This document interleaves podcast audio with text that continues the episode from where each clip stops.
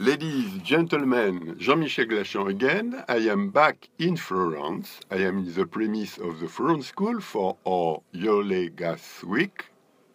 You remember that 10 days ago I was in Medellin, Latin America, with Peter Hartley, professor of shale gas at Rice University in Texas and president of the International Association for energy economics. And we did discuss the shale gas boom and um, its significance for other areas, let's say Europe and China. You won't believe it. Today, I'm hosting at the Florence School Jeff Makholm, He's senior vice president at NERA, a very influential consulting company in the US because they have been associated to the, to the reforming of the economics of regulation and they have been also very influential in power industry with Salient, Gripe, Shuttleworth, etc. But Jeff himself is the Pope, if I may say, because in US not all of them like the Pope, is the Pope or the leader, if you want, of the regulation for the gas industry. He also did write the, the leading book uh, uh, at the world level on the political economy of pipelines at Chicago University Press. You, you, you see the quality of the book and the quality of the guy.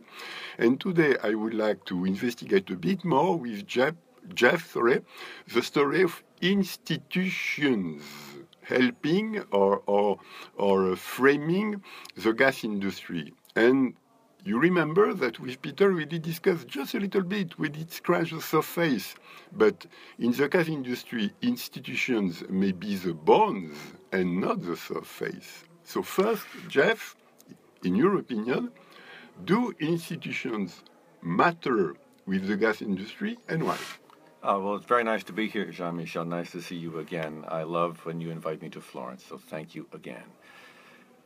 Pipelines are uh, dumb, inanimate steel tubes that stretch across the countryside from one spot to another, whether they're in South Africa or America or Europe. They all do the same thing, and the engineers who build and run them do the same thing. So, to the extent that there's any difference in those places, it all has to do with institutions whether private capital built the pipes, whether there's federal sovereignty over interstate commerce, like in the States, but not in Europe, whether there's a muscular, trained, and bankable regulator for the entire continent, like in the United States with the FERC and the National Energy Board in Canada, not the case in Europe, and whether there are sovereign internal borders that can interrupt the interstate flow of goods does not happen in the United States because of our 220 year old Constitution, but is a problem in Europe. Those are all institutions, they all affect politics, and they all affect the commerce of how pipelines work. So for pipelines, it is all about institutions because but, the, the operations are rather prosaic. But Jeff, if institutions are so central to gas industry and gas industry development, how will it work with shale gas? Because, because shale gas inevitably interacts with these institutions. Shale gas is important. And one of the most important institutions that we have in North America is that the farmers own the gas. What's beneath the surface is owned by the owner of the land. Also, we have in the States and in Canada a very um, bumptious vigorous, competitive petroleum production and service industry. It's the thing that gets our oil and gas out of the ground. If you want specialized water, if you want specialized drill bits, if you want people and hardware and engineers, you can get them easily in the States. Very hard to find that kind of service industry in Poland, where the farmer doesn't own the gas, but the state owns the gas, and the state has different interests. So, starting right from the hole that's drilled, you have a different set of incentives and a different kind of competitive vigor to producing that kind of gas as opposed to conventional gas. Okay, and and do you think that it will be difficult on EU, but finally it will come because there is so many interest having European gas, or it's too difficult and really not impossible, but really hard? I think it's very, very difficult, either in East Asia, in China, or in Europe. And the reasons are these. One is that the interest in gas is bound up in Europe and in China uh, by the government and the gas companies.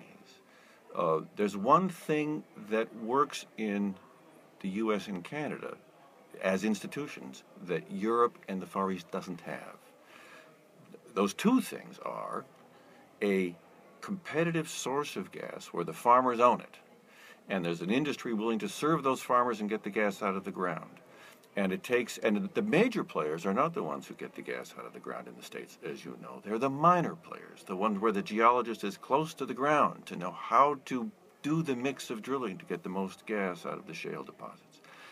But on the other side of the market, not the farmers, they're the gas distributors in the U.S. And you, Jean Michel, have you've heard me talk about gas distributors for years. Those are the major buyers in the states. Those are the ones who use the pipeline system to aggregate the supply for their millions of consumers.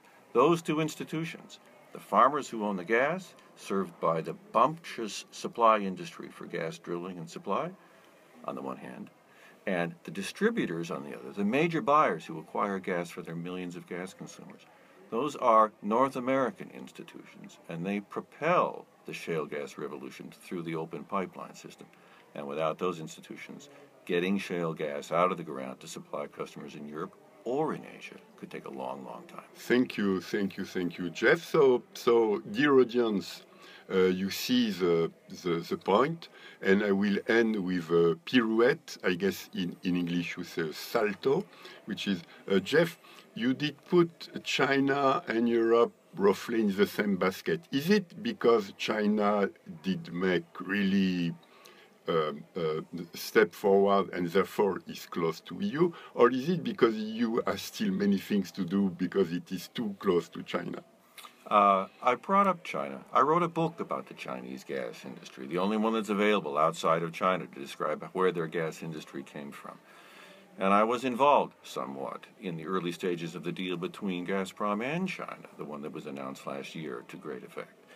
Um, it is hard to create uh, the kind of vigor that goes into the petroleum production sector that we have in the States in a country that does not, that, that looks upon its pipeline system more in terms of its security and its national interest rather than in competition and come what may, as we have in the States. That's why I put China in, because of the idea that I, I think it's, it's, it's the wrong idea that one central government can make a shale gas industry, because that hasn't happened in the States. It's come from 10,000 different small producers and small wells served by a different kind of industry that China doesn't have.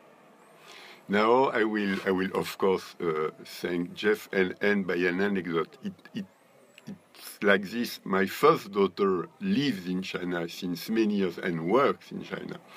And she told me once, you know that you won't believe me, but on many points, China is more advanced than France.